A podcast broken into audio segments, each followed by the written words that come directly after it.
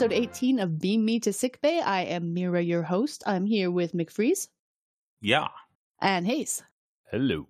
So we have a little change of plans today. We were originally going to do both Measure of a Man and The Dauphin today, but we're recording a little late in the week for various reasons.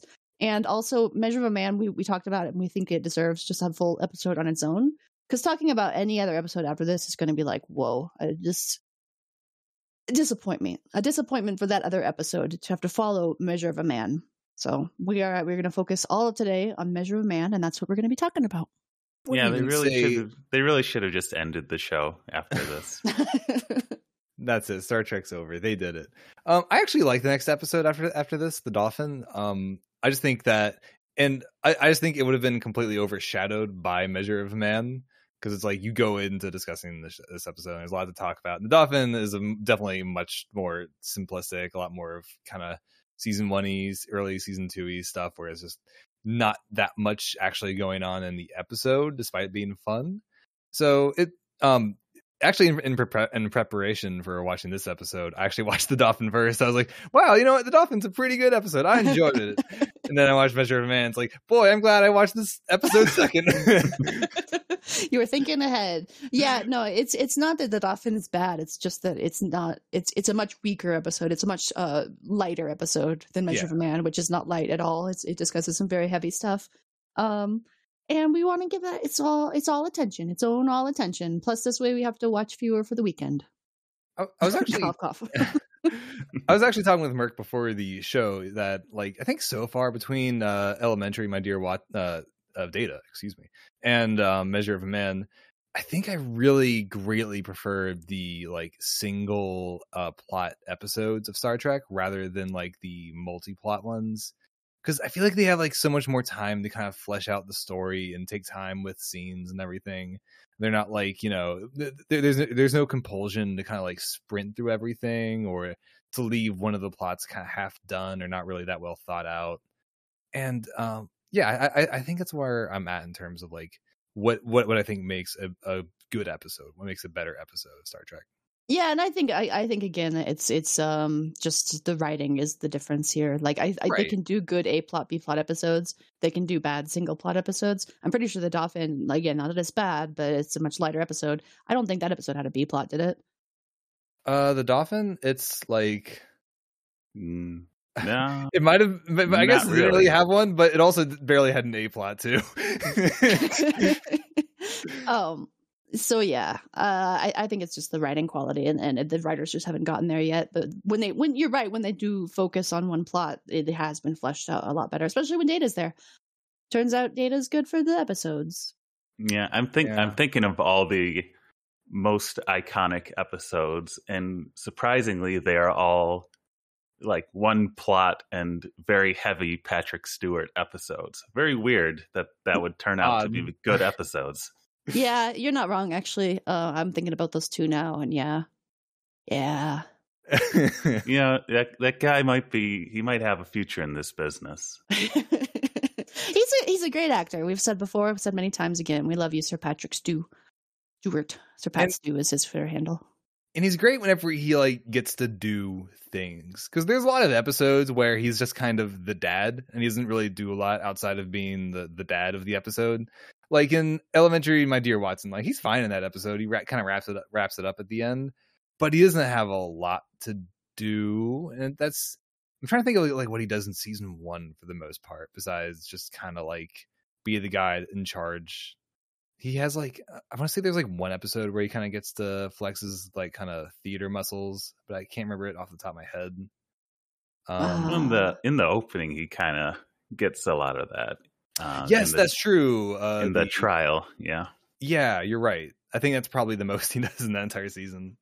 That's not true. The Conspiracy was in that season, and that was a very heavy card episode, and then also that one where his old lover is there, although I don't remember anything about that episode again. I've already forgotten everything that happens in that episode.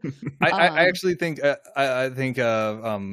Paris episode, I forget what the actual title of it, all we have left is Paris or something. We'll always have Paris. That's yeah, right. That's the episode I was talking about. I don't remember shit about that episode, but there's a lot of him in it. Yeah, well, that's what I mean. Like he can be in a lot of episode, but he doesn't have a lot to like kind of flex his muscles with. like, I think in Conspiracy, like, what is he doing most of the time? He's just kind of sitting around and glumly looking at parasite people. He's not, like, getting to really kind of show off that much. But I agree with McFreeze, where in the trial of that first episode is when he gets to kind of do Picard speechy things where he's, like, really enunciating at Q and having kind of, like, fun in his role. You ever think how different the world would be if Patrick Stewart had been cast on, like, a law drama instead of Star Trek? Because he would be so good in a law drama, wouldn't he? That's true. That's every court episode he's really good in. Like, even Justice, the court stuff in that, the very brief court stuff in that, he's great. He's just he has such a commanding presence. He's good at telling the audience what the correct answer is to any to any dilemma. This guy should be a commander or something. Some kind of admiral. Yeah. All right. Shall we talk about A Measure of a Man? Not that we haven't already been doing that, but let's cover this episode. Let's get to it. So, The Measure of a Man first aired on February 13th, 1989. It was written by Melinda M. Snodgrass and directed by Robert Shearer. And the in-universe date is 42523.7. Solar year 2365. And in this episode, the legal rights and status of Data is called into question as a commander wants to disassemble him to build more Datas. And, up. And Picard must defend him. Yeah, it's fucked up. There's a few scenes like, McFreeze and I were watching this together with another friend earlier last week, whenever that was. And there's a couple of times where it's just like, you're just now realizing this is fucked up in the episode, like yelling at them, like, really? This didn't occur to you before? It's one thing I actually like about this episode a lot is that we've never gotten like any sense that Starfleet is anything other than perfect before this. It's just like, okay, the way Starfleet handles things is always ideal. It's always like, you know, the most optimal way of handling things. There's no problems in within our kind of legal system here. And this is like the first episode where like you kind of get a hint that like, nah, people can still kind of politic their way through Starfleet. Like they can take their way and they can get they can do nefarious things even in this like idealized world. Yeah, there's some of the things that come up in this episode that make you wonder like, how is the Federation functioning as strongly as it is when this is the kind of thinking involved, you know? Yeah. You know what I mean? Like, they're still very human, you know? You can see a lot of our current human in this, unlike other episodes where we're like I said, they're portrayed as this perfect, like, utopia of humanity. And it's a lot better. I mean, Star Trek is better in general, in my opinion, when they show the cracks of that veneer. You know, right. when they show the actual humanity still there. And what I like about it too is that it's like a give and take thing. It shows that like Starfleet like isn't this like perfect organization, but it still has like these, you know, these checks and balances. Like obviously there's a trial that Data's given a fair shake in his own terms. Like even though the way he set that trial up is very slapdash. But like there's like still checks and balances for everything. At least it's not like people are able to just kind of get away, like just bypassing the system entirely. Yeah, the system's not corrupt, but it's not perfect, and I really like it. I think that's more inspirational than showing like, oh yeah, we've got a perfect space utopia in the future. Like, no, they work for this. Yeah. There's a quote here from the writer. Melinda Snodgrass, which I think is very telling here. So it says, Gene Roddenberry nearly killed The Measure of a Man because, according to Gene, there were no lawyers in the 24th century. Because if people had criminal intentions, they had their minds made right. What? It is, first of all, very interesting perspective. And also, you know, there are still civil cases, like a lot of them that happen. Is not everything is a criminal trial. Yeah. Wasn't there like an episode in season 1 where they say like, yeah, there's no crime on Earth anymore. We solved it. Yeah. We undid it. We fixed it. We nobody ever has crime because we detect thought crime and then we rewrite their brains. Yeah. It was like something not indifferent to that. Oh man, I need to dig that back up. But yeah, you can tell that Gene really wants like this like absurdly idealized world, which is both not compelling and also just kind of like, and also completely fascist. Yes. Yeah, a little bit. Yeah. I wouldn't say like, I'm going to give him some credit and say he's not trying to be fascist as much as just like overly, what's the word? Just fascist? No.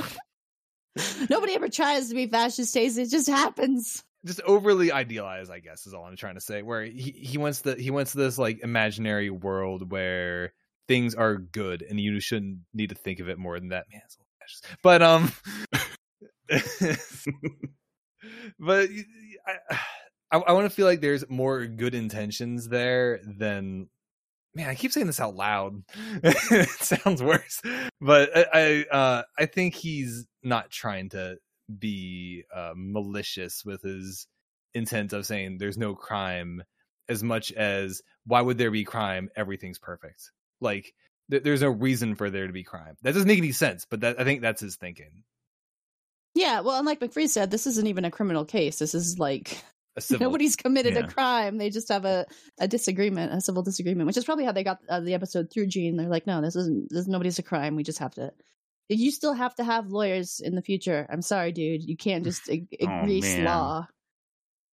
No, this is a much better view of utopia than what Gene Roddenberry wants. Yeah. You know, that Gene guy, he's not always having all the best opinions. Not really, no. So in this episode, what? Oh, I was just gonna say I watched that some more of that original series, and definitely you are correct. The Enterprise starts out en route to a new starbase for a port call, and we cut immediately into this poker game with Pulaski, LaForge, Data, O'Brien, and Riker. And this is apparently Data's first poker game. He's read all the rule books. He's ready to go. He's got this cute little plastic cap on. It's adorable. And O'Brien's just like, oh, it's time to pluck a pigeon. Because he thinks he understands. Data thinks he understands the game perfectly well, but he has no fucking clue. You know, he's never played poker before. He doesn't know.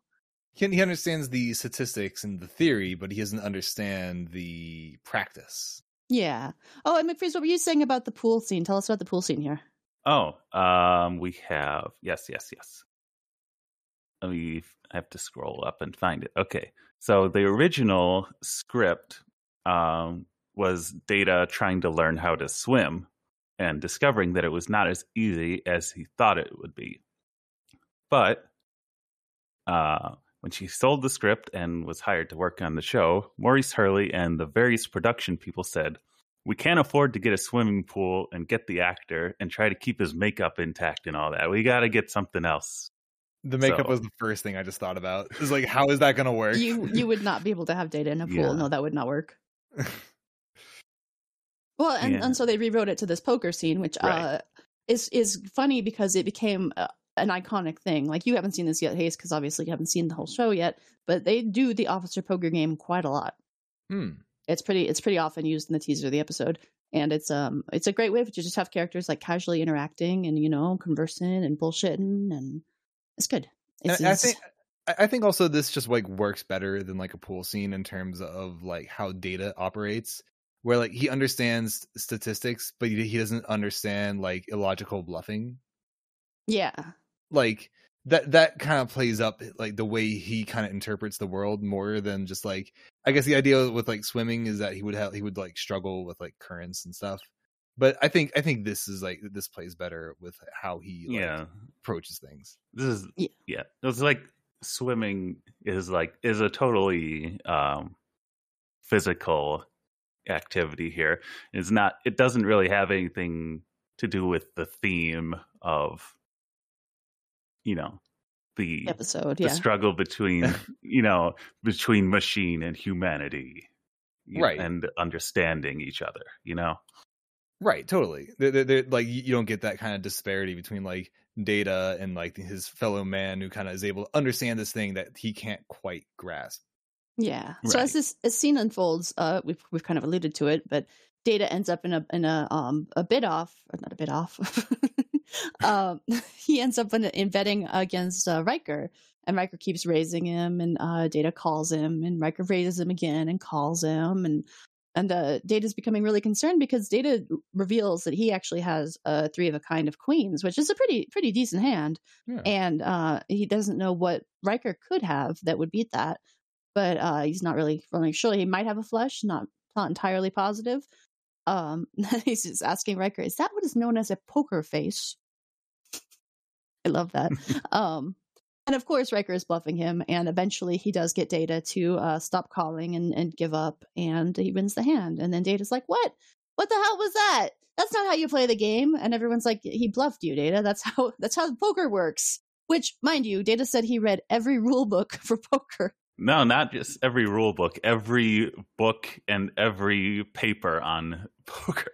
But he forgot to read any of them that mention bluffing, kind of one of the key things about poker. But it does just go over his head. He doesn't understand. And Pulaski's like, well, of course, it's about intuition. You know, he had the gut feeling that you weren't going to call him. I like that Data makes like the Lemmy face at all of this. He's just like, what? It is the Lemmy face. He invented it. he's very confused and tired.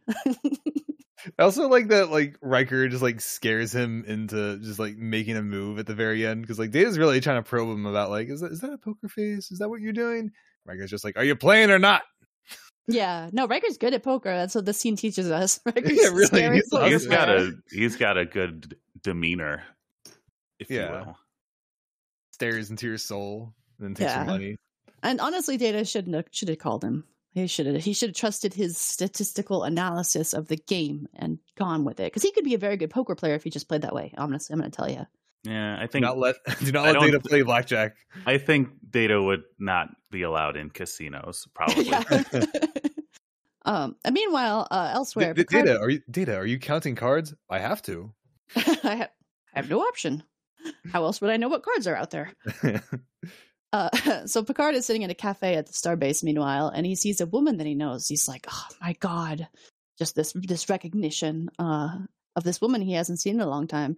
He walks over to her, and she smiles at him, and we learn that she is Philippa Louvois. They haven't seen each other in 10 years. And Picard says, if we weren't around all these people, do you know what I'd like to do? And Louvois' like, bust a chair across my teeth. Picard says, after that. And she says, oh, ain't love wonderful? And then we get the intro to the show. I wonder what they were going to do. I don't know. They were going to fist fight. They were going to have some fisticuffs. You don't break a chair on someone's teeth. That's bad. That's pretty bad. You shouldn't do that. Yeah. So the two of them are having drinks together, and she tells him that now she's in charge of the brand new JAG office out here. She's got no staff yet except for one scared ensign. And she's gonna make some new law and stuff. But apparently we learned that she had left Starfleet for a while, following she had prosecuted Picard after the Stargazer court-martial, because apparently it's standard after a ship is lost, as the Stargazer was, which we learned in season 1. They court-martial to determine if anyone was at fault, etc. And she was the prosecutor, so she allegedly got pushed out of Starfleet because of this. And they are interrupted. Oh, no, let me say one more thing first. She tells him that it's good to know that he's still a pompous ass. But then she flirts really hard back with him and says, but you're still a sexy man. This is good because, immediately before she said that, I had written down, man, Picard is really being a condescending dick here. So, you know. I like that she calls him a sexy man. Oh, sorry, go ahead. No, I didn't have anything more than that. I just like that Picard's making the most awkward pose, back to her whenever she's like, what a sexy man. He's half turning around. He doesn't get called a sexy man very often. He doesn't know what to do with this. He's the captain of his vessel. Nobody's like, hey, captain, looking sexy today. It's like a 50-year-old balding man. He is sexy, though. I mean, well, here's my question, though. Why did she say, you can buy me dinner, when they don't use money? That doesn't make any sense. Don't they use money? They energy credits or some bullshit. I don't know. Listen, don't think about it too much. I guess you kind of just get ice cream from Guinan. Yeah. That's true. She does have a lot of ice cream. So they're interrupted by an admiral whose name I didn't catch. Did you guys catch this admiral's name? No, I did not write that. Oh, Admiral like, something. Yeah, I don't know. His first name was Admiral. I know that. Yeah, this guy Admiral. And he's also with a science commander in a blue shirt. And Philippa excuses herself and tells Picard to buy her dinner.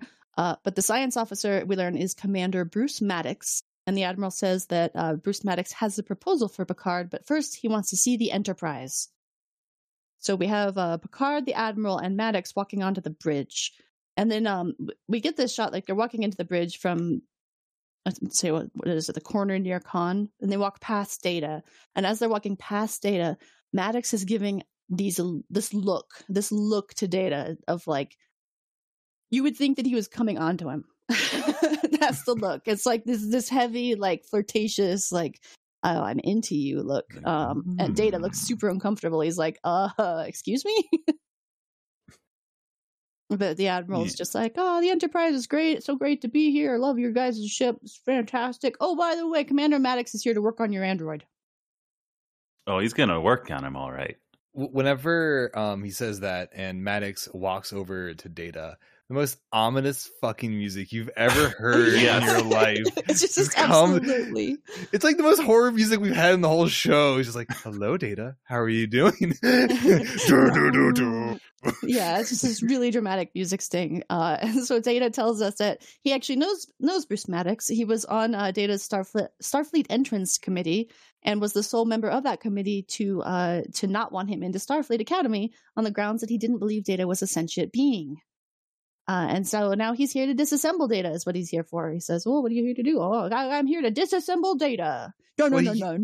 He kind of like creeps up to it, right? Where he's like, well, Data, I find you really fascinating. In fact, I've been working on some schematics based on what we know about you. And I was hoping you could, come and help me out. And they're trying to like, ask like, oh, well, Dr. Maddox, like, what do you want from Data? It's like, oh, I just kind of want to poke around in his head, see what he knows, and disassemble him and take him apart. It's like he's really not forthcoming about it until like he really gets probed, which he's just kind of deceitful throughout the entire episode in general in terms of like his approach to stuff and like how he kind of like he never really seems like he knows what he's doing at any given point, and the stuff that he like does want to do, he's just kind of sly about. He is like this villainous the entire time he's talking. He always has like this kind of villainous demeanor about him. Well, he knows that people are not gonna agree with him, so he has planned everything out in advance so that he can still get what he wants. Yes. Yeah, it is very underhanded and very dirty. And you think that like intellectually he would know that maybe he actually does consider that Data might be a sentient being, since he's going to all these lengths to be like, oh, he's just a machine, it's fine. By the way, he has no choice. there's no option here. Oh, no, Merc, he does not refer to Data as a he. Oh, that's true. The entire episode he refers to him as an it, which is the first sign that something is amiss. But we get the scene next in the conference room where we have Picard and Riker talking with Maddox, and Data is next to him. And the body language in this scene is so telling, where Maddox is like only addressing Picard and Riker. He will occasionally turn to Data when Data says something to him, but he like pretends Data is just a machine. Like he pretends Data is not a person that is worth addressing in this room. It's very uncomfortable. He very, very much just non-persons Data. But Picard's asking like, okay, what is your explanation here? What's the plan? And Maddox says that he's been fascinated with Data ever since Data's application to the Starfleet Academy, and then he began to study Dr. Soong's work, and he believes he's close to a breakthrough that would allow him to replicate the work. And Data actually thinks it sounds intriguing. Like Data's not like, oh, you want to tear me apart? Oh, he's like, no, that sounds very interesting. Yes. But Maddox gives him a rundown on the whole process he's going to go through. While calling Data it the whole time. But Data stops him and asks him if he's constructed a positronic brain, and he says yes. And then he asks him if he's resolved the electron resistance across the neural filaments. And Maddox says, not precisely, but I trust I'll figure it out once I have your brain open. And Data's like, I would think that would be a necessary first step. Yeah. You do want to make sure that the brain still can be put back together. I think that's probably something you want. If you only have one data, you probably want to still have one data after you're done, you know? Yeah. Yeah. And Picard asks Maddox what the risk would be to Data, and Maddox just replies negligible. But Data says that he doesn't think Maddox's research has advanced far enough to warrant the risk of this procedure. He's like, I don't think this is a good idea. We should hold off on this. And Picard says he can't allow Data to sort of submit to the experiment, given, you know, he's a valued member of the bridge crew. And then Maddox drops his trump card that he has orders for Data to be immediately transferred under his command. And he tells Data that he's to report to his office tomorrow morning at 0900 hours.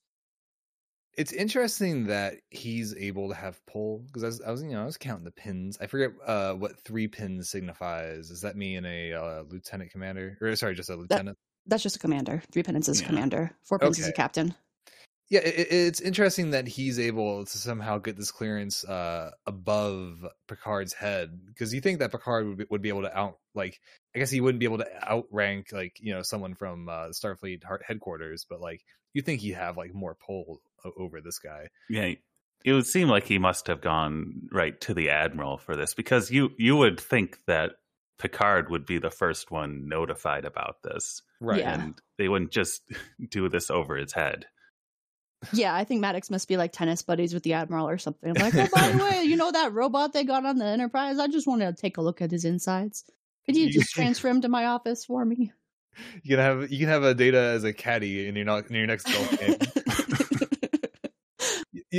You know, I just had a thought about how they could have just avoided this entire episode. Mm. Hey, you've transported Data one time, right? I got an idea. Beep, beep, beep. Okay, he's up. Hey, O'Brien, come over here real quick. Hey, O'Brien, can you just make us 10,000 more datas? Thank you. God, can you imagine a room full of Brent spiders? Yes, actually, I can. There's... I can imagine it, and yeah. Oh, no. I'm not going to say anything more. So Picard is in his ready room, and he's reading some laws on his computer screen and thinking. And Data rings the door, and Picard's called him, and Picard's like, "We have a problem." Data agrees. Picard doesn't want to lose Data, obviously. Data doesn't want to be lost. Data wants to stay where he is, but he says, "I won't submit to the procedure."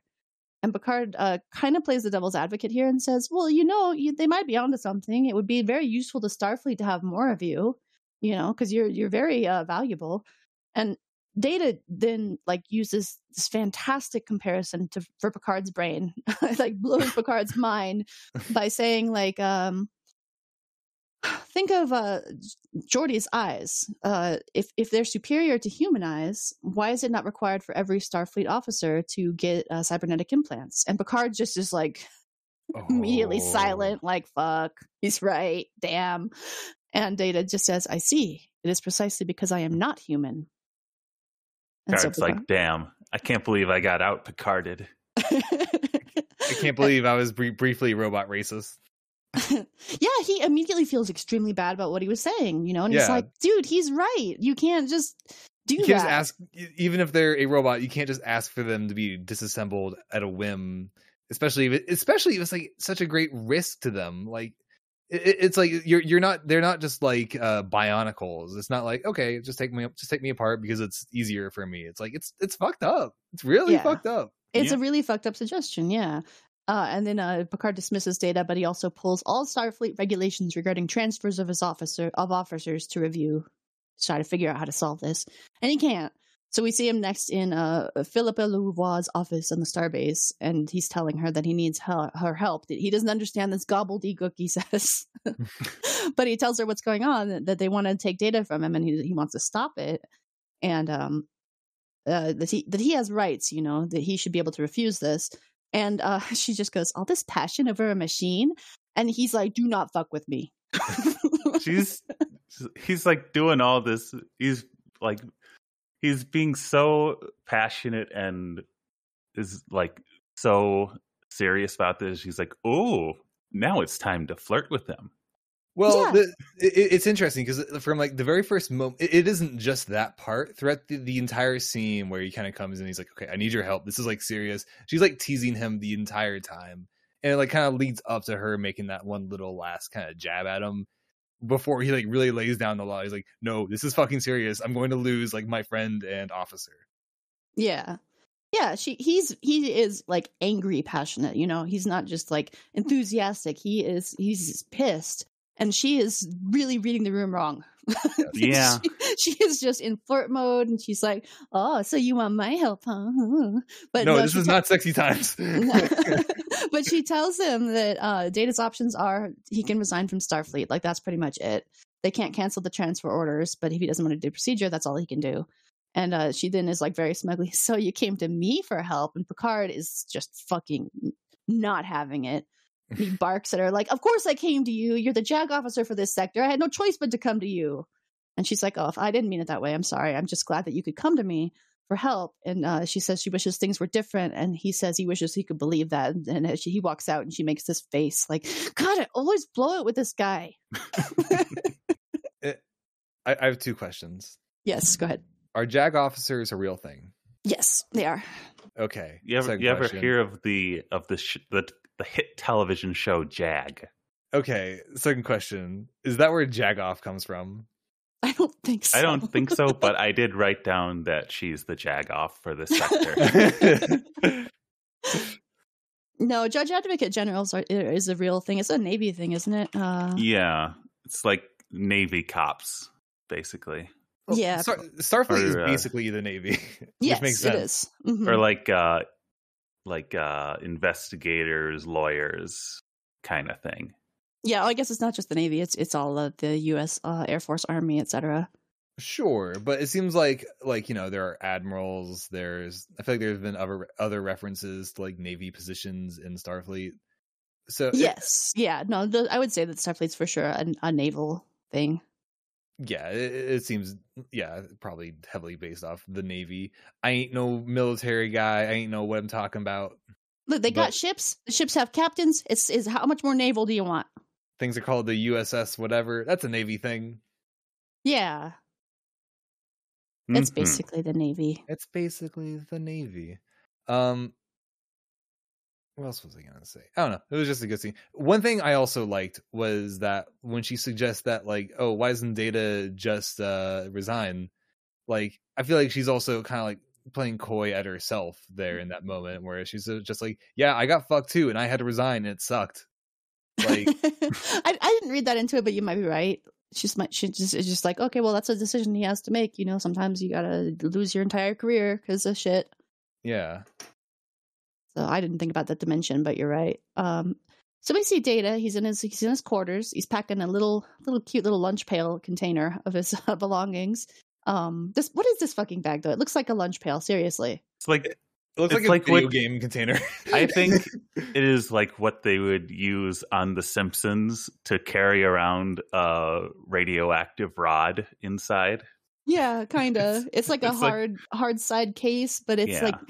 He's packing his belongings, but this thing is not much bigger than a lunchbox, like a bigger round briefcase, I would say, maybe. I don't know. But he's packing things. He puts in the box a hollow image of Tasha Yar. I did not think about why he brought a image of Tasha Yar with him. I just thought, like, oh, it's his old friend. Well, don't worry. They get to that later in the episode. I really didn't think, Merc. I really didn't think why he wanted the thing of Tasha Yar. It doesn't really come to you immediately. No, not until they say it out loud. Especially, well, so, the thinking too is like she's also deceased, like he might just be trying to remember her because she died on duty and stuff. And that was my thought. I wasn't thinking what it would be. Well, that was a long time ago, you know. It's okay to forget.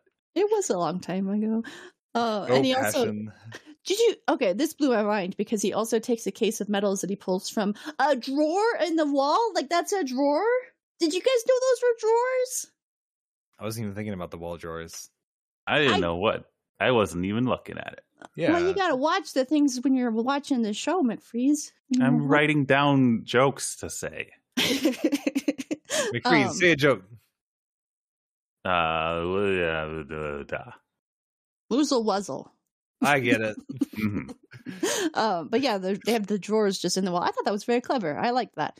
But he has a little case of medals and also an old book that he kind of looks at and puts on the table, and he walks to the other side of his quarters. And then guess who walks right in, doesn't even knock, is fucking Bruce Maddox. And he just starts. Yeah, the audience goes boo. He just picks up the book that Data set down and starts reading it out loud to Data. And he asks Data, you know, is the book just words to you, or do you fathom the meaning?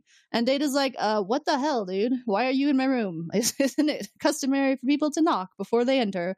And Max is just wants to talk it out with Data. You know, he says, I want to make this procedure happen. The risk is really minimal, and, you know, and your memories are going to remain intact. And Data points out that he may lose the essence of those memories, that of those experiences, and he would just have the facts. Like, he'd essentially get brain damage from the procedure is the risk. Yeah. And Data, you know, uses the comparison of his poker game experience of how he had read every book on poker except for the ones about bluffing. And it had not prepared him at all for the experience, for the essence of that moment. And that's the kind of thing that he's worried about losing.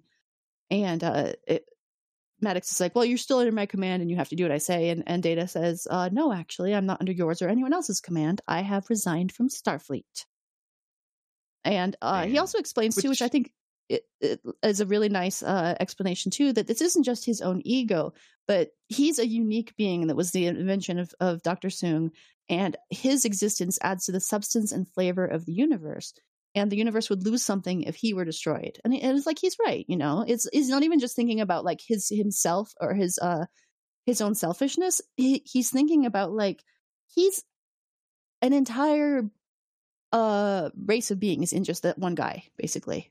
Yeah, and Lore maybe somewhere. Well, Lore's definitely not coming back ever. Yeah, Laura got lost to space. We'll never see him again. Do. Never once. Looking at my watch to count the days to where Lore comes back. Where all my Lore heads. But yeah, he's right though. No, yeah, like you like wouldn't like do like open surgery on like the only remaining dodo bird in existence, because that'd be fucked up to do. It's like it's the last living example of like a race, and I guess Data in his case is the first example of a certain race of people in this universe, and to just kind of snuff that out in the name of science and nothing else is like it's fucked up. It's not okay. No, it's not okay at all. I also wanted to. What was I going to say? I lost it. Never mind. I did like when he said, when Maddox said, "I had hoped we could be doing this together," which is very rich, given how underhanded he went about this whole process. Yeah. Yes. Oh, I just wanted to also say, like, it really caught me off guard about how, like, yeah, Data is totally prepared to just fucking, or for all intents and purposes, has resigned from Starfleet at this point. I didn't expect the show. I thought the show would be like, okay, Data, we're going to find another solution for you. We're not going to have you fucking resign. That'd be too much. We got to keep you on the show. No, they're prepared to just, like, fucking boot him out of here. Yeah, I mean, yeah, they don't have a choice, because it's like the next day he's going to be disassembled, you know? Right. They got to act fast. Right, I was just expecting that, like, okay, Data, we're gonna take this to court. I thought that's where like the trial. I knew this episode had like a trial, because come on, you got to know about that.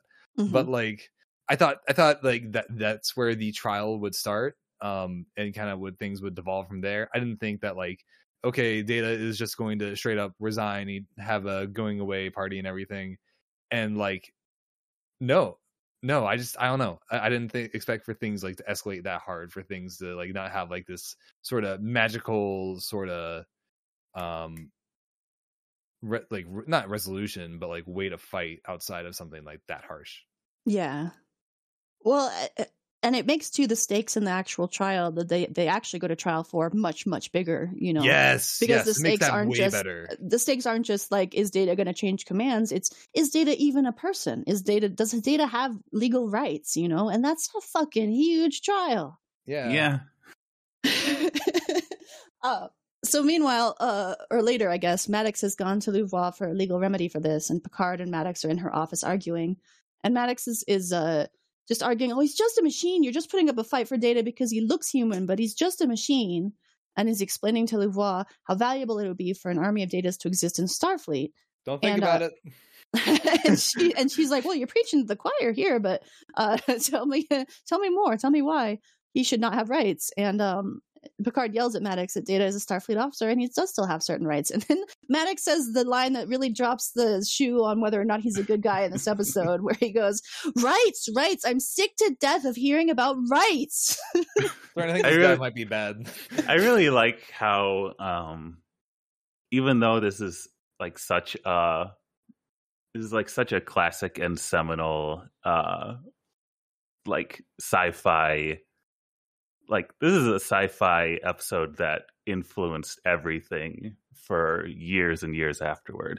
And it's funny to look at it and see just how unambiguously good and bad the two sides are. Yeah. I think if there's one thing you could say against this episode is that, like, there's not a lot of shades of gray in here. It's like good side, bad side. One side likes giving rights to people. Other sides, I want to fucking disassemble you and churn you into a jigsaw puzzle.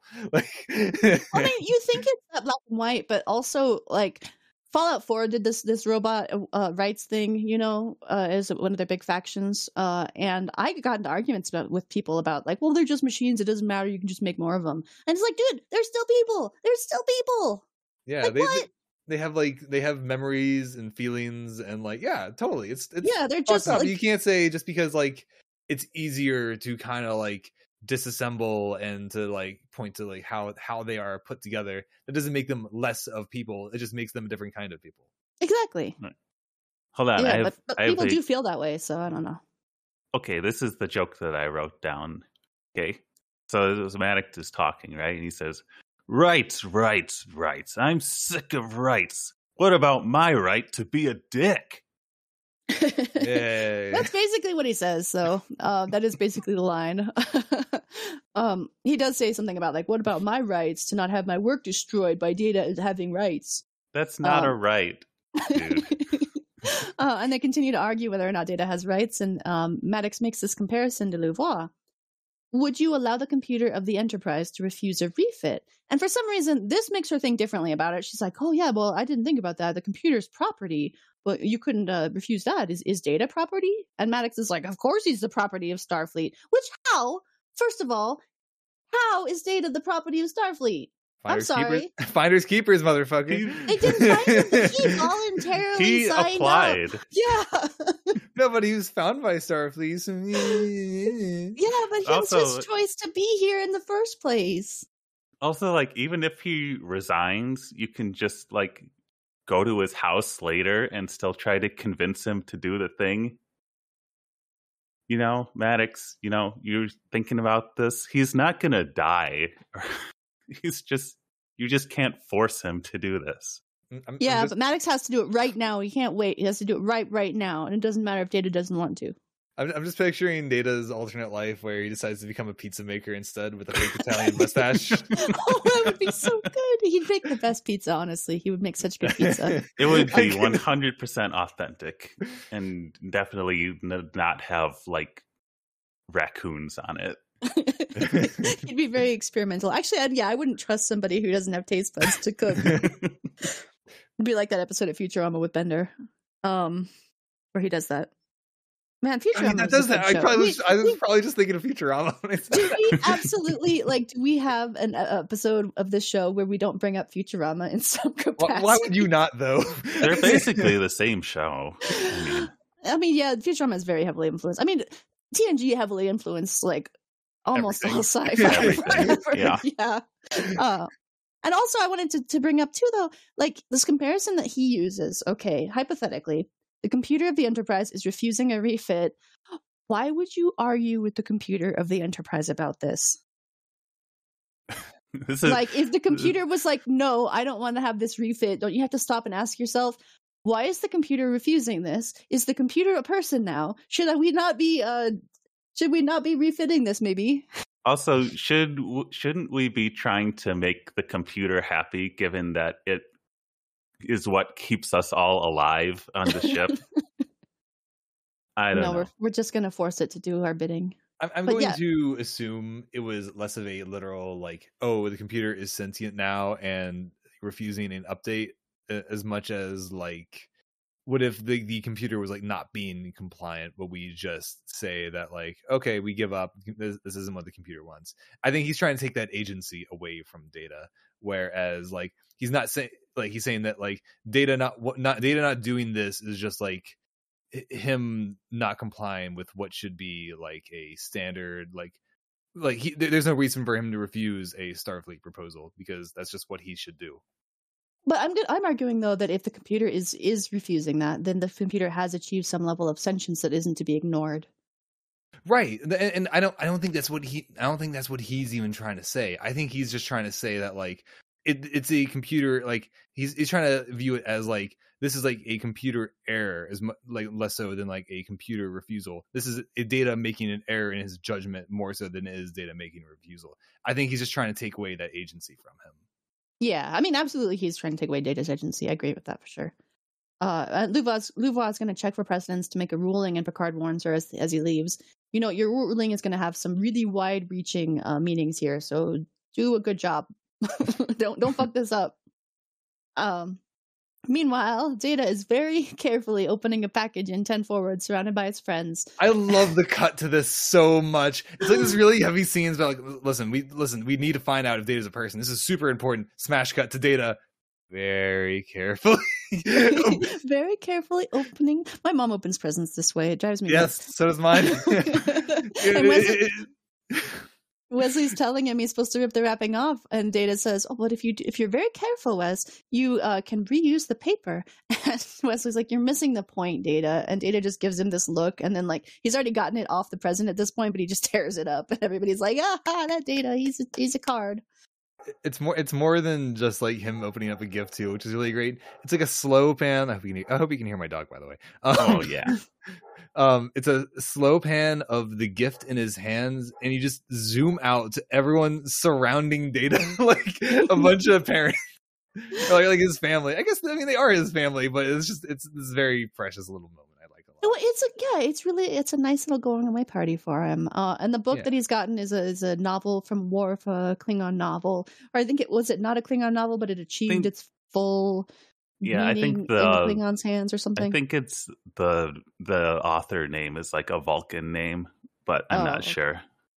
Yeah, and Pulaski wants to argue with him, but she said, "Oh, we'll save that for another day." And Geordi's just off in the corner looking really sad. I just want to say, she says, "Oh, we'll argue another day," and then they immediately start arguing.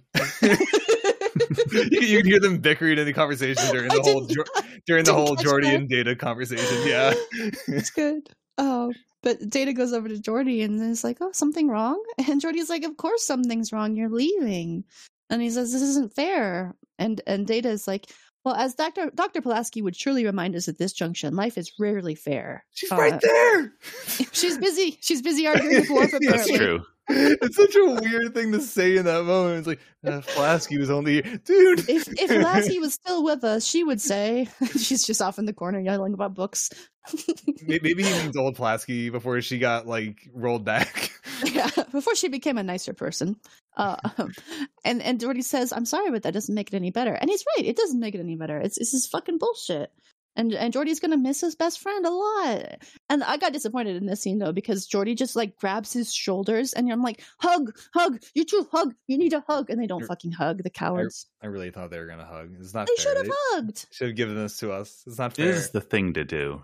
Yeah, I mean, I guess it's the 80s and you can't have guys hugging on TV. That might be gay. No. That's not allowed. Men don't hug each other. You can only have them be incredibly sweaty and covered in oil, but definitely you can't hug. I hate that when you say that, I just immediately think of that pan in Injustice of the oily guy. Remember the guy that was on the massage table or whatever? God, you're right. I forgot about that. He was so oily. I was just thinking the oiliest man. I was just thinking of every 80s movie ever made. Well, there's also that, yeah. They should have hugged, though. So the next day, Louvois has finished her research, and she has determined that Data is the property of Starfleet. She says he's not allowed to resign. But yeah, she said that she found some precedents in like early 20th century law or whatever. Yes. And he is not allowed to resign. And so Picard immediately is like, oh, I want to challenge this ruling. How do I do that? Let's challenge it. And Philippa's like, well, that would be very difficult because I have no staff. And he's like, I don't give a shit. That's not my problem. Surely you have some rules and regulations about this. And she's like, okay, yeah, I can use Starfleet officers in positions of the court for this. And that would make it fall on you, Picard, as the captain to defend. And Picard's like, yes, good, I'll do that. Yes, yes. And then Riker, who's there as well, she says, and you, Riker, as the next most senior officer, would prosecute. And he's like, no, I can't do that. No, that's impossible. He's really, really vehemently like, no, I can't. I don't believe Data's just a machine, so I can't do this. How could I possibly do this job? You'll have to find somebody else. He's like, he's my comrade. Like, I can't fight for this. I don't believe in this. It's like so beyond my nature to even like consider this. How could I, in good faith, ever like make this argument? It's ridiculous. Yeah, and she's like, well, fine then. If that's the case, then I'm going to rule summarily on my findings. And Data is a toaster. Have him report for a refit. Fucked up. Why would you say that? And then Riker's like, so I have to do this. You're forcing me to do this. And she's like, yeah. And if you don't give it your best, if I see that, if I feel like you are not giving it your all out there, I will end this case right then. So she's like really putting it on Riker. Like, you have to be an asshole here to your friend. She says that, but Riker never does a cross-examination. Yeah. So I was going to say, like, this is probably something to keep in mind later in the trial. Well, yeah. Also, but he does also give it his best, though. Like, he puts out a pretty good argument. Yeah. Oh, he gives his best, like, case, but he never questions Picard for a second. Yeah. He's done at that point. He's like, well, I said all I had to say. That's because Picard is right. So, yeah. There was a deleted scene. There were a lot of deleted scenes, actually, in this episode. They filmed enough for like a full hour, and there's like an extended version out there that we have not been able to find. That is, if you can find this, send it to us. By the way, yes. Please, we want to see it. Beam me to Sick Bay at gmail.com and let us know where to get it, because we would really like to see the full version of this. Yeah, but there's a deleted scene where. Riker is saying that he really wants to do everything he can to win because he wants to beat Picard. Like, that's kind of a motivation for him. Mm-hmm. And isn't that a thing that kind of comes up later where he's not like necessarily like, you know, hostile or like against Picard as much as like he wants to be able to hold his own in the presence of like one of the greatest admirals out there? I don't know. There's not an admiral present. What are you talking about? I mean, not admiral. What is? It's time to remind Hayes. Captain. Captain. He wants to hold his own against one of like Starfleet's best captains out there. Like, he wants to be able to kind of be held in that same breath as Picard and be able to challenge him. Oh yeah, Riker's absolutely a competitive kind of guy that would honestly like do his best no matter what his task he's given, which is why he refuses, I think. Because he's like, right. I don't want to actually have to try to do this because I can win and I don't want that. So Data, it goes to Picard's ready room again, and Picard is telling Data about Louvois' ruling, and Data goes, oh, well, okay then. He goes, I guess I'm reduced from limitless options to none, or rather one. He's so hopeless at this point. He's just like, I guess that's it. I just have to hope that Maddox knows what he's doing. And Picard's like, Data, hang on. We're fighting this. Don't worry. We're going to challenge this ruling. And I'll be defending you unless you want some other officer to do it if you think someone else will do a better job. And Data's like, no, I think I have complete confidence in your ability to represent my interests. Like, he says it real nicely. He's real happy that it's Picard defending him. So, yay. Yeah. And meanwhile... Oh, I just want to say, I did look up the Acts of Cumberland, which were the statutes that were referenced in terms of like how, you know, how they decided that Data is in fact owned by Starfleet now. There is zero details on the Acts of Cumberland. Yeah, that's just some made up shit. There's just, apparently the only reference to the Acts of Cumberland are this episode, and it's only in reference to whenever she says it, and then they're never spelled out ever. Cowards. Yeah. We don't even know like who has made this ruling like in the early early 21st century, I think they said. How is this still on the books? Like, who signed these acts? Yeah. Where are they from? They've basically redone all of Earth's government since this has been done, but this is still has legal precedence. I don't get that. Like, the early 20th century is now. So I can imagine if there was a big court case about the rights of a chatbot or something. It's like that's how you expect to like common common democratic law to work like these days, where you have a really outdated law that obviously doesn't fit the current world, but still deciding to go by it because hey, it's there. Yeah, well, there was a very obscure ruling in 1630 about this exact circumstance, where they determined that the owner owed the plaintiff 10 chickens. Damn. Yeah. I'm just even thinking about like modern IP law, or like modern like law regarding like the Constitution and like the internet. Like, this is like stuff that like is a problem today and continues to be. It's happening to Starfleet. Yeah, because technology is going faster than laws can update, by a long shot. And everybody who is in the ruling is old and doesn't know shit. Freaking Starfleet. You know, kidding me.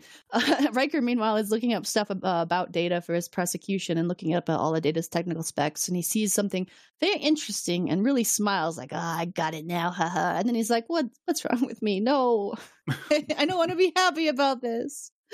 And we see on the diagram on the computer, too, what he's looking at is Data's off switch, which I don't know if they put that in for the remaster, if that was there in the original, but that is what he's looking at. It's in pretty big text. I bet it was there. It says, emergency manual control in big letters. Yes. Yeah, and it shows us where we have seen Data's off switch to be in the past. So Riker's so excited to see it, and he's like, "Ooh." Do you think he just like all excited, like, "Oh man, that's how Data works. It's really neat." Wait a minute, this is bad implications for my best friend. Well, you know what's fucked up too is that was supposed to be a secret. Remember when he showed Crusher, it was like all secretive, like you wouldn't want people to know how to turn you off either, right? But apparently you can just look it up in the ship's computer. Crusher broke her promise. She put it in the ship's no. I can't believe this. That is a betrayal. I can't believe it. I think it's around this time they keep showing the Enterprise next to the Starbase. I don't know if you guys noticed this, but it's not at all like to scale, not even close. The Enterprise is closest to the camera. And so you'd think that its features would be bigger than the Starbases, right? Because of how perspective works. The windows on the Enterprise are like 1/100th the size of every window on the Starbase. They are not even close to the same scale. Like, so apparently Starbase has like fucking mile wide long windows. No, you see what they did is they activated the Enterprise travel storage mode and made it really small. Okay. No, I didn't actually notice that, but that makes sense though, because this model, like I meant to look that up, but it definitely doesn't look like something they used in a movie. It looks like they built it for this episode, so they probably didn't have a huge budget to build this model of a space station for this episode. And it's that makes sense. I mean, I'm guessing, I don't know, but you're right though. I'm sure it doesn't like hold up to the Enterprise model. So the hearing begins. Dun, dun, dun, dun. Riker calls Data to the stand. He says this is the only relevant piece of evidence is Data himself. And Data sits at the table and puts his hand on a box, like a little light box that identifies him, and begins to read all of his awards. And Riker wants it all stipulated, but Picard like stands up and objects and says, "No, I want all this is read." And so the computer just reads like, he's got a Medal of Honor with clusters, and he's won this award and that award, etc. And I want to know what the clusters are. I want to know that too. But Riker asks Data what he is. And we finally get a definition of android from the show, which from Webster's 24th Century Dictionary, 5th edition, defines an android as an automaton made to resemble a human being. Thank you, Webster's 24th. I'm glad that the title is just 24th century. 5th edition. I mean, that's how Webster's dictionaries are titled. Yeah, no, I know. Yeah, does McFreeze know though? Because he's the one who said he likes that. I'm going to look this up and see if it says 21st century on it. I did something. Before that, it was like 20th century, right? Yeah, the Webster's 20th Century Dictionary. You haven't thought about it in a while, Albert, because dictionaries are just things you look up on the internet now. You just Google a word if you want to know the definition. But when you had like a classroom with a dictionary in it, it was like Webster's 20th Century 4th edition dictionary or whatever. The reason why it sounds weird is because dictionary. The reason why it sounds weird is because no one on the planet ever references the century of the dictionary you're reading from. You just assume it's the current one. Why are you referencing a Webster's dictionary from 200 years ago? He's doing his citations correctly, but it is the 24th century also in the show. So yes, I know. And Riker asks him who made him, and Data says he was made by Dr. Noonien Soong. And Riker's like, and who was he? And Data says, well, he was the foremost authority in cybernetics. And Riker says, no, more basic than that. What was he? Human, answers Data, and Riker's like, yes, he was human. And so then Riker asks Data what his specs are, and he like dutifully lists all of his specs, which I didn't write down, but you guys were talking about. It's like 800 quadrillion bits or something. What was it? 800 quadrillion bits ultimate storage capacity, and he's also has a 60 teraflops is what I wrote down is his speed.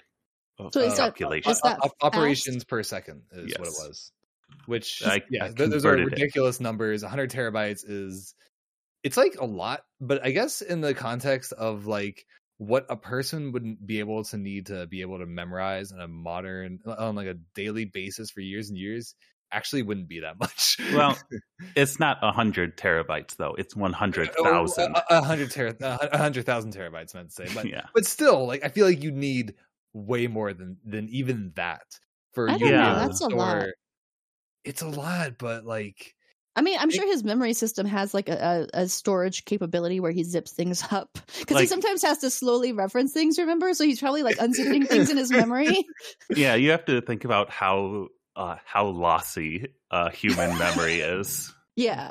Data. Well, that's what I'm saying. Like, Data can't. Like, I'm sure it's like lossy in a sense, but not like it's not fluid in the way that human memory is.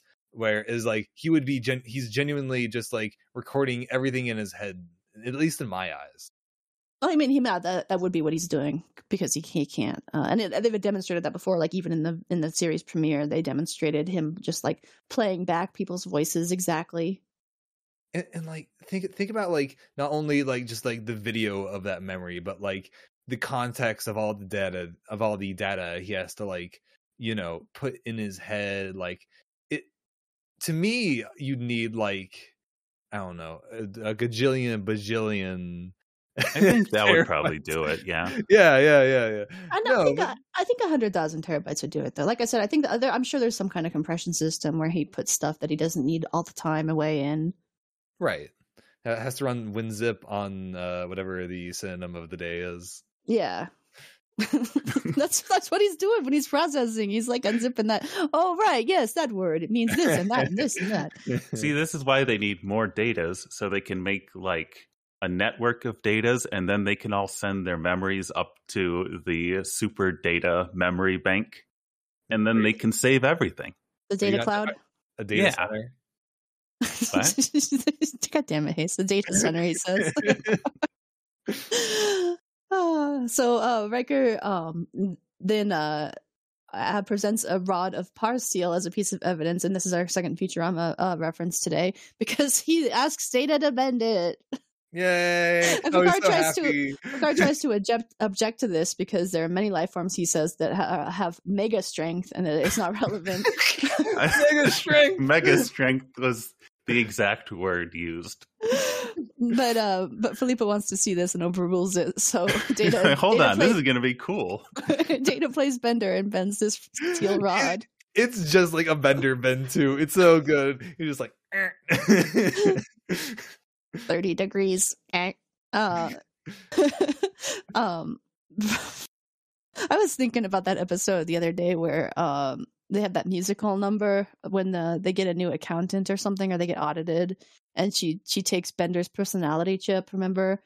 And he just keeps saying, I am Bender, insert girder. I am Bender, insert girder. I don't know why that popped in my head the other day. Anyway, unrelated to this episode entirely. I always think of the Bender scene where it's like, who could possibly bend this? And he's like bending it back and forth, back and forth.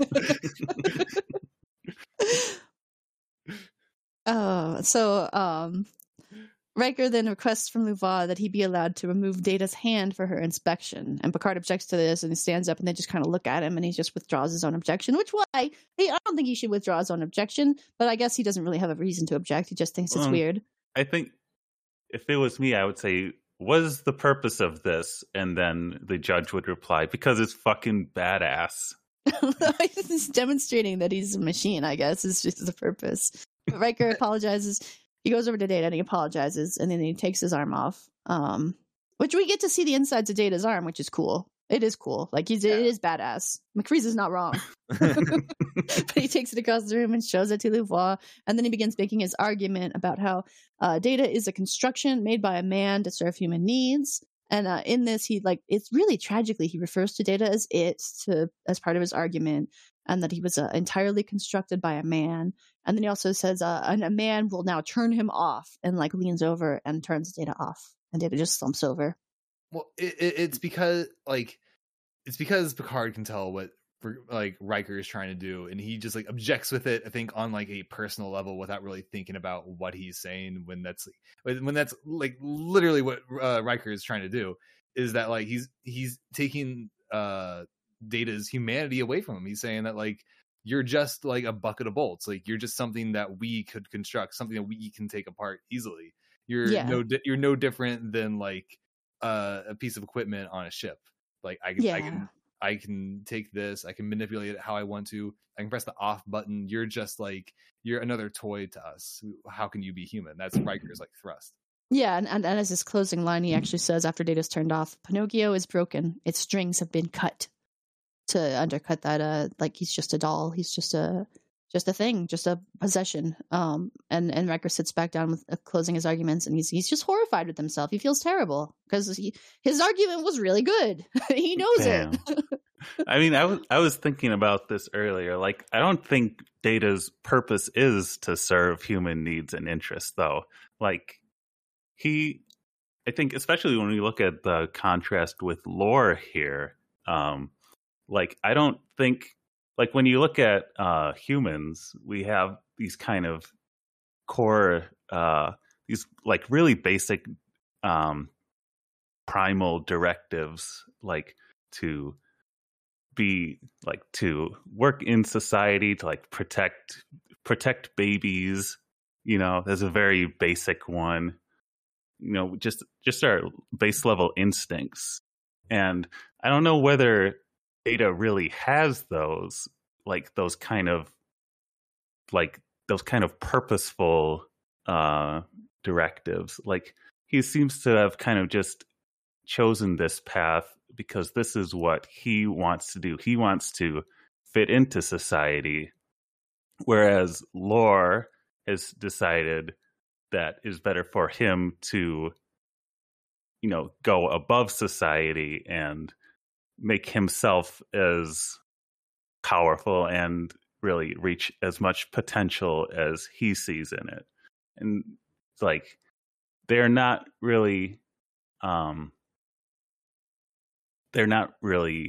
don't seem to have a defining purpose to them other than what they have figured out for themselves, I think. Yeah. Go ahead. No, you go ahead. I think especially without even having the context behind them. We've never met Dr. Noonien Soong. We don't know why he decided to make Data and Lore ostensibly, besides proving that he could do it.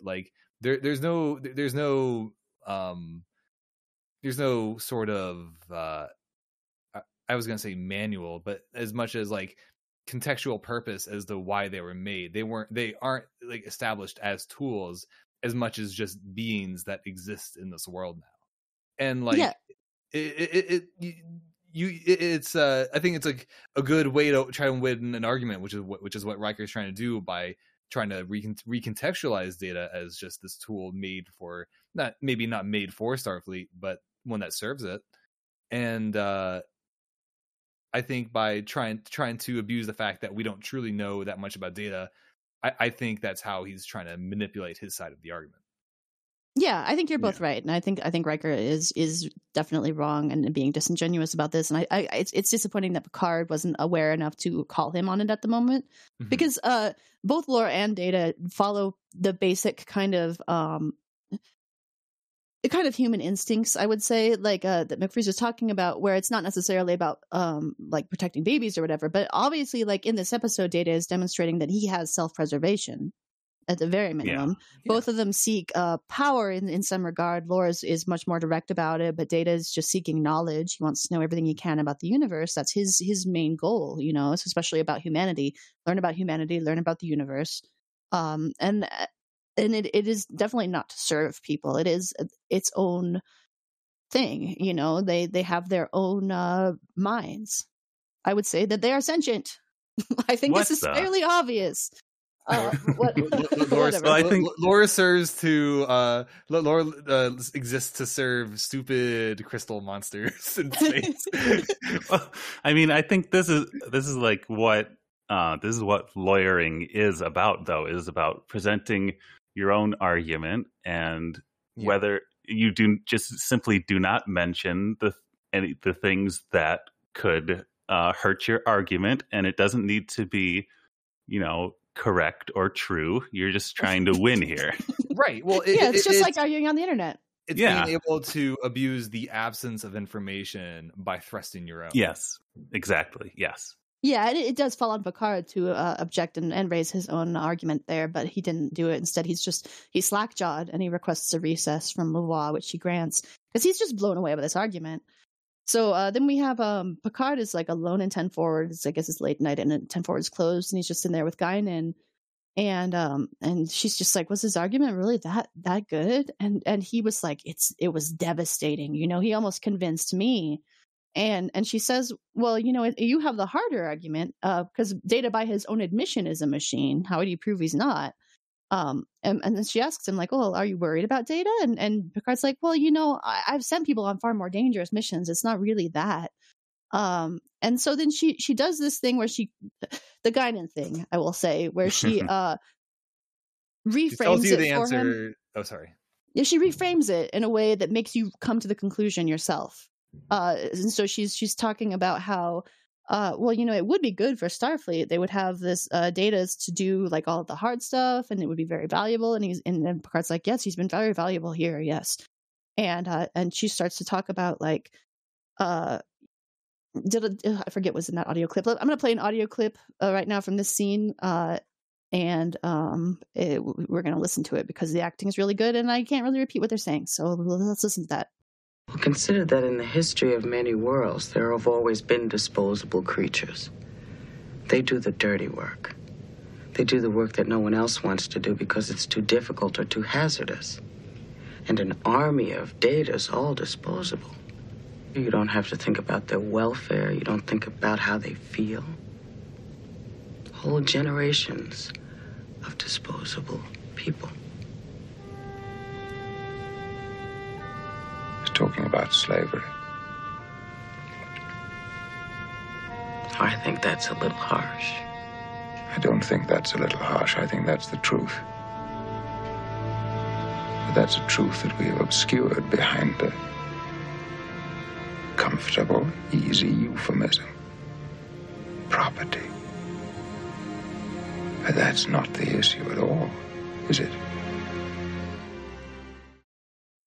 Such a good fucking scene, dude. Oh my god, Patrick Stewart.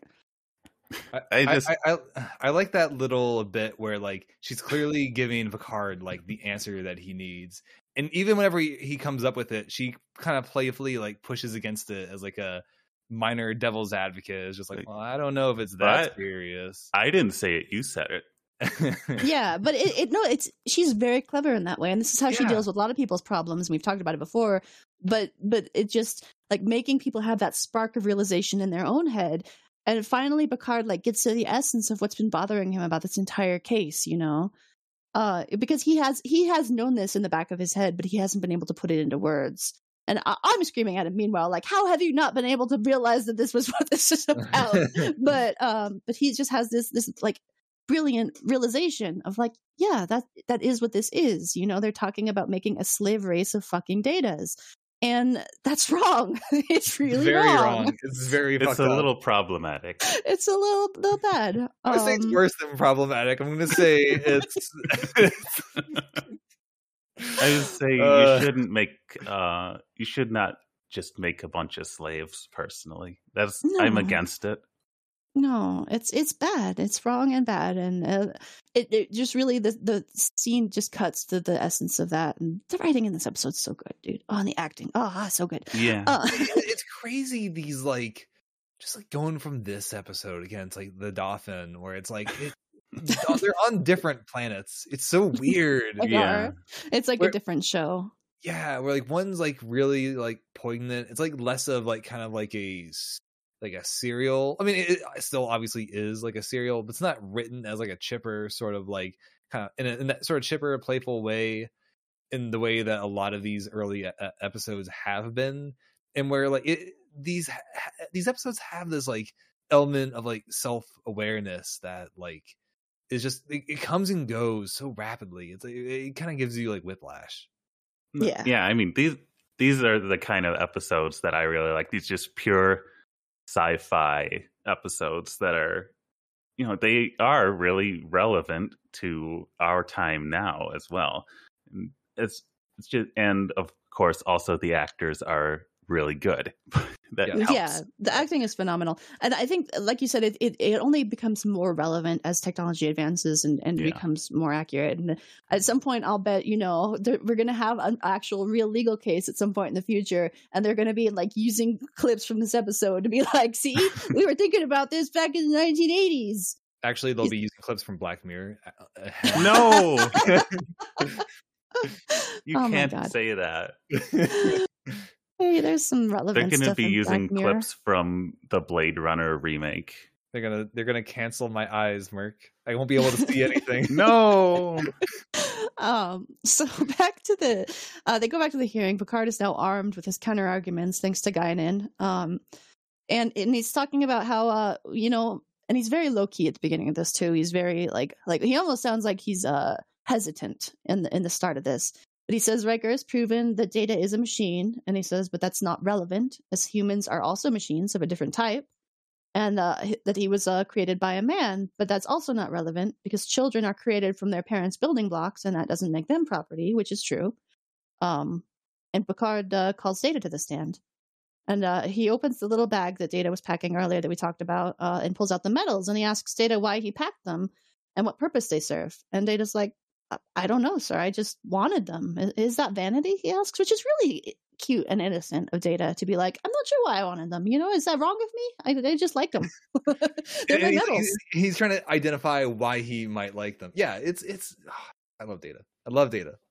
And Picard also pulls out the book, and Data says, "Well, it was a gift from Picard to Data. It's a reminder of friendship and service." And Picard then sets down the holo image base and turns it on, and we see Tasha Yar. And he asks him about it, since, you know, you have no other portraits of your other crew members. Why her? And Data's like, I'd prefer not to answer that. I gave my word.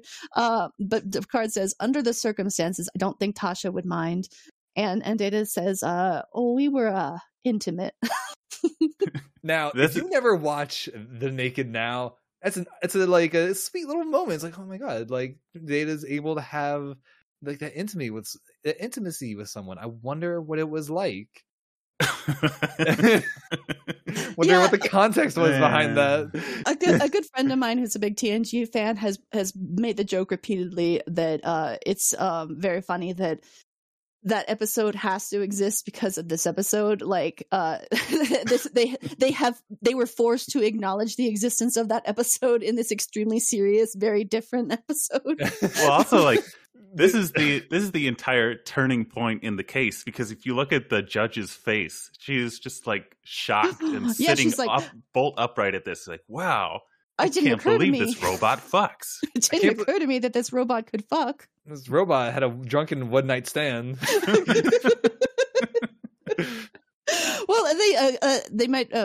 Picard might be doing the lawyer thing too, of not going into too much details. No, totally.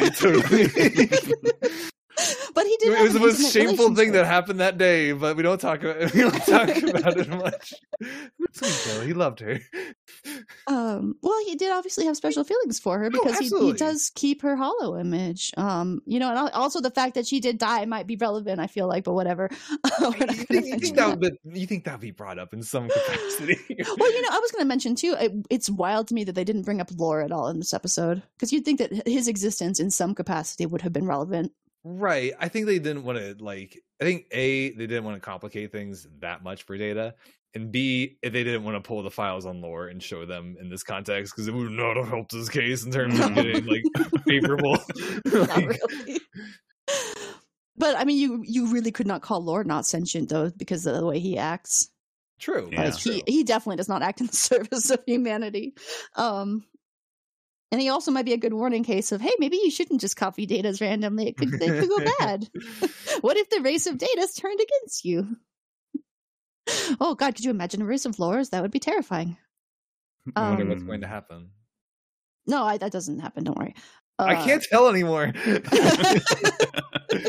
That's right. I don't want to go into too much details about what we were talking about earlier because I want it to be a surprise to you. But I'm not going to go into details. Anyway, Picard calls Maddox to the stand.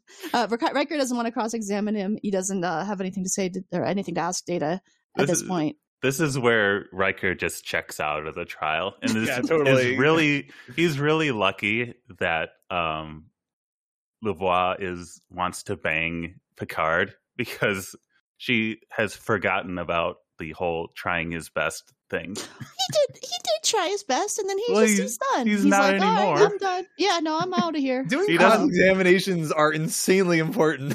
It is. You should at least have some kind of question you should ask, not be like, I'm good. Especially when this is jumping ahead a little bit, but Maddox comes to the stand and Picard's like, yes, we don't need to read all of his awards, which is the exact same thing that Riker did to him. And Riker's like, yeah, I don't care about this. Well, whatever. It's not relevant, though, for Maddox, because Maddox's humanity is not in question. That's the reason that Picard wanted those read is to show that he was an exemplary serviceman for Starfleet and that he had been acknowledged as such. But Maddox is like, who cares? You think he would at least say badgering the witness? Well, he does request Picard then next calls Maddox to the stand as a hostile witness, which I think gives him some more permission to badger him a little bit. Okay. I'm not sure. I'm not a lawyer. But I've never heard hostile witness before. I don't know what that means. It's a thing. I think it means that they are allowed to be a little harsher with them. You can't treat this witness like shit. Yeah, I don't know. I'm like I said, I'm not a lawyer. I've just watched some Law and Order episodes. That's all I know about law. Picard asks Maddox to clarify that, like McFreeze was talking about, he puts his hand on the light box. It reads who his identity is, and Picard's like, yes, we know it. But suffice it to say, he's an expert. Picard asks Maddox to clarify that he doesn't believe Data is sentient, and that's why he doesn't have the rights as every other life form in the Federation. And at this point, I'm going to bring up that I'm pretty sure that they're using sentience interchangeably with sapiens here. And by modern definitions, there's no question that Data is sentient. Sentient just means you're capable of feeling and experiencing things. A dog is sentient, They also They kind of go back and forth on self-awareness and what consciousness is, because my understanding is that consciousness is being aware of your self-awareness, not the other way around. Well, they don't really get into it in this episode, and I don't know. I'm not a philosopher. They don't really define it. To my understanding, consciousness is the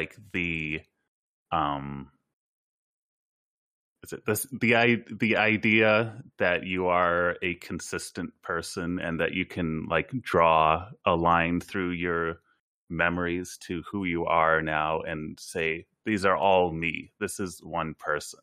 Right.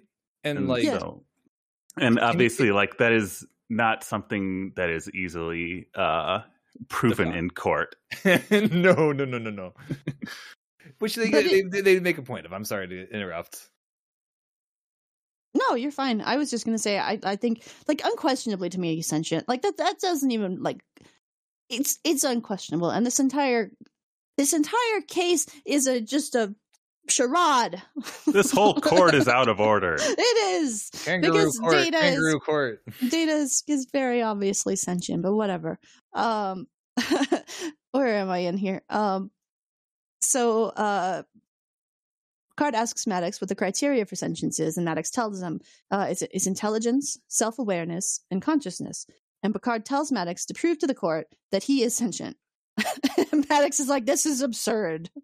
And then they go through their criteria list with Data. Picard's like, okay, first of all, is Data intelligent? And Maddox is like, yes, of course, it's very intelligent. And, well, is Data self-aware? Picard asks. And what would you define as being self-aware? And Maddox gives him more of a definition of like, well, he would know like who he is and what he's doing and all that. And I didn't write down exactly what it was, but he immediately demonstrates that Data has that self-awareness by just asking him what he's doing right now and what's at stake. And Data's like, I'm sitting in a court that is determining my rights and status as a person, and what's at stake is his right to choose. And Picard's like, my right to choose, my life, my etc. And Maddox is just like, this is exceedingly difficult. This is like this whole scene is like one that I remember word for word for just how Patrick Stewart performs this. It's just so good. He's like, well, he seems pretty self-aware to me.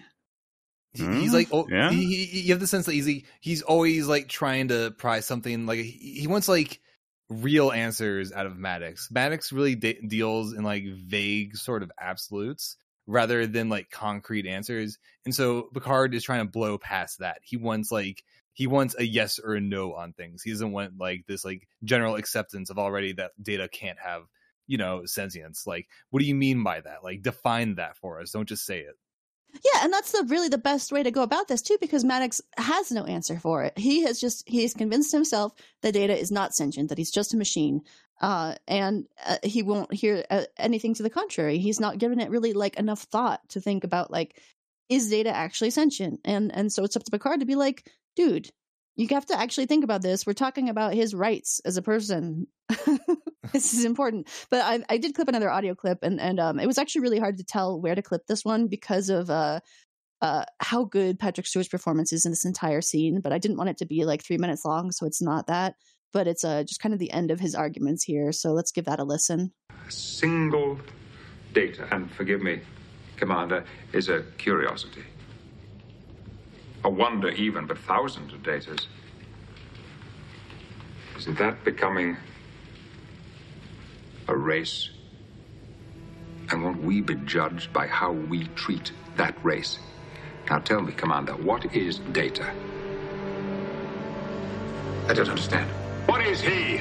A machine. Is he? Are you sure? Yes. You see, he's met two of your three criteria for sentience, so what if he meets the third? Consciousness in even the smallest degree. What is he then? I don't know. Do you? Do you? Do you? Anyway, this is a really good episode. But shortly before that clip, he's talking to the... Oh, what's the JAG officer's name again? I'm so sorry. Louvois. He talks to her and he's like saying directly like this is really important. We need to talk about this because this is more than just about Data. What we're concerning now, this is about for like any kind of like similar life form we find that's primarily or like for someone that we might define as a life form that happens to be mechanical or a robot but still perhaps sentient. And like We need to consider the future implications of what this trial will say down the line, because it could have very damaging, like we will be judged for how we're like, how we make this decision here. This could impact hundreds, if not millions of beings later down the line. Yeah. He actually says that after that clip, and it's a fantastic closing argument, because he points out too that they're on a search for new life in the galaxy. They found it. This Data is new life in the galaxy, and they have to treat him as such, and it is the future that they have to think about when this ruling is made. I also just really like that in that clip he says, like, I don't know, like, you know, what if he does meet that third criteria? Like, what if he has like consciousness? Like, what does that make him? I don't even know. Like, we are in so far over our heads here.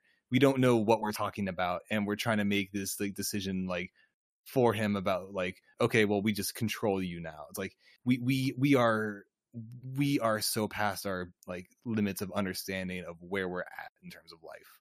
It's really fascinating to think about. Yeah, and I wanted to note too, I cut that clip off where I did, because like Picard is yelling all this at Maddox, but when he says "do you," he turns around and faces the camera. And it's the funniest shit, because like he turns around and dramatically faces the camera, "do you?" And then the camera just cuts to Riker like, what? Yeah, if you've seen Who Shot Mr. Burns from The Simpsons, they do the same thing where Dr. Hibbert's pointing to the camera. He says, "Do you?" And then they just swivel the camera around, and he was pointing at Chief Wiggum. Oh, I guess it's my job. Yeah, he's looking at like Riker, and then Louvois, which I almost called Louisois earlier when you asked what her name was. I don't know why. I just was like, Louisois? No, that's not right. That's somebody else. Gonna turn into a phoenix. That would be cool. So she has the court dismissed while she goes and determines her ruling, and she says she's got a lot to think about. But she rules. Oh, like, she doesn't have to leave. She just makes the ruling right then, right? I don't remember. Yep. But she rules that Data, while he is a machine, he is not the property of Starfleet, and he has the freedom to choose. Hell yeah. Yay! Which, again, I don't know how this was ever a fucking question in the first place. It makes me mad. Obviously, he's not the property of Starfleet. Come on. Why did you do this? Damn Acts of Cumberland. Ah! Damn you, Cumberland! Ah, you've screwed us again! Uh-oh. But Data walks over to Maddox at the end, and he formally refuses to undergo the procedure, and Maddox is like, yeah, I'll cancel the transfer order. But then Data like thanks him and tells him to continue his work, because when he's ready, Data will still be there. Like, Data isn't totally against this idea. He does find it really intriguing. He just doesn't want like to lose his fucking half of his brain, you know? Yeah. He doesn't want brain damage. Especially it's like what appears to be that like at this time is like a premature like sort of step. Yeah. Like, he should continue that research, and maybe Data will like be able to trust him in the future whenever he has a greater understanding of a positronic brain and like how it operates and like that filaments issue and all that. But now is not the time. No. Data walks out, and Maddox just says to Louvois, "He's remarkable," which is the first time all episode that he's referred to Data as he, and she points it out to him like, "Oh, you didn't call him an it." That was almost a good moment until she did that, and I was like, oh, okay. Yeah, this is like when they do the Data is using contractions thing, and they always point it out specifically. Yeah. For the audience at home. I also thought that Maddox just immediately conceding was very, like, it doesn't really fit his character. I feel like he'd be like the kind of character that tries to appeal it for the rest of his life. I feel like that Picard's argument was powerful enough that it actually made him reconsider, though. And that's good, because maybe you should realize that Data's a fucking person. But he does seem like he has been moved in that regard, and right. You know, the way he reacts kind of redeems him a little bit as a person. He's not like, rights, I'm sick to death of hearing about these rights. Instead, he's like, okay, maybe I was going a little overboard. In that last scene, it's also the only time where he drops his Disney villain voice. Yeah. He just becomes a normal person. So Maddox then walks out of the courtroom too, and Louvois is getting ready to go, and she's just like telling Picard, sometimes it works, justice, you know, sometimes this legal system works. And he asks her to dinner. Yay! Finally, we get the real the resolution that we've been waiting for all this time is Picard gets to bang. I'm happy for him. But she says, "You're paying, Picard," and then leaves. Wah, the room. Wah, wah, wah. And then the last thing we get in this episode is we've got a. Why is when everybody is sulking in this episode in the show? Have you noticed that they all go to the conference room, turn off the lights, and just stare out the window? Like, that's what everybody does to sulk. But Riker is in there. He's sulking alone, looking out the window. And Data comes in. He's like, hey, you know, we're doing a celebration on the holodeck. You should come with us. And Riker is like, I don't have any right to be there, dude. I was trying to prosecute you. I almost won. And Data's like, well, I have heard, though, that if you had refused, I would have been summarily ruled against. And he tells Riker that Riker's actions have injured him, but saved him. The phrasing of that was very bad. It injured Riker, but it saved Data. Yes, it injured Riker, but it saved Data, and Data is never going to forget it. And Riker just gives him a big old smile and tells Data that he's a wise man. And Data says, "Not yet, sir, but with your help, I am learning." It was such a good fucking episode, dude. I'm getting chills just thinking about that ending. Oh man, I'm like clapping in my brain, standing up, cheering. I'm hitting the clap button. Yay! No, it was like a great episode. It's like everything kind of like ties together. Even like the smallest scene, like you can draw a line from like one part to another. It's like, it's just like really well thought out.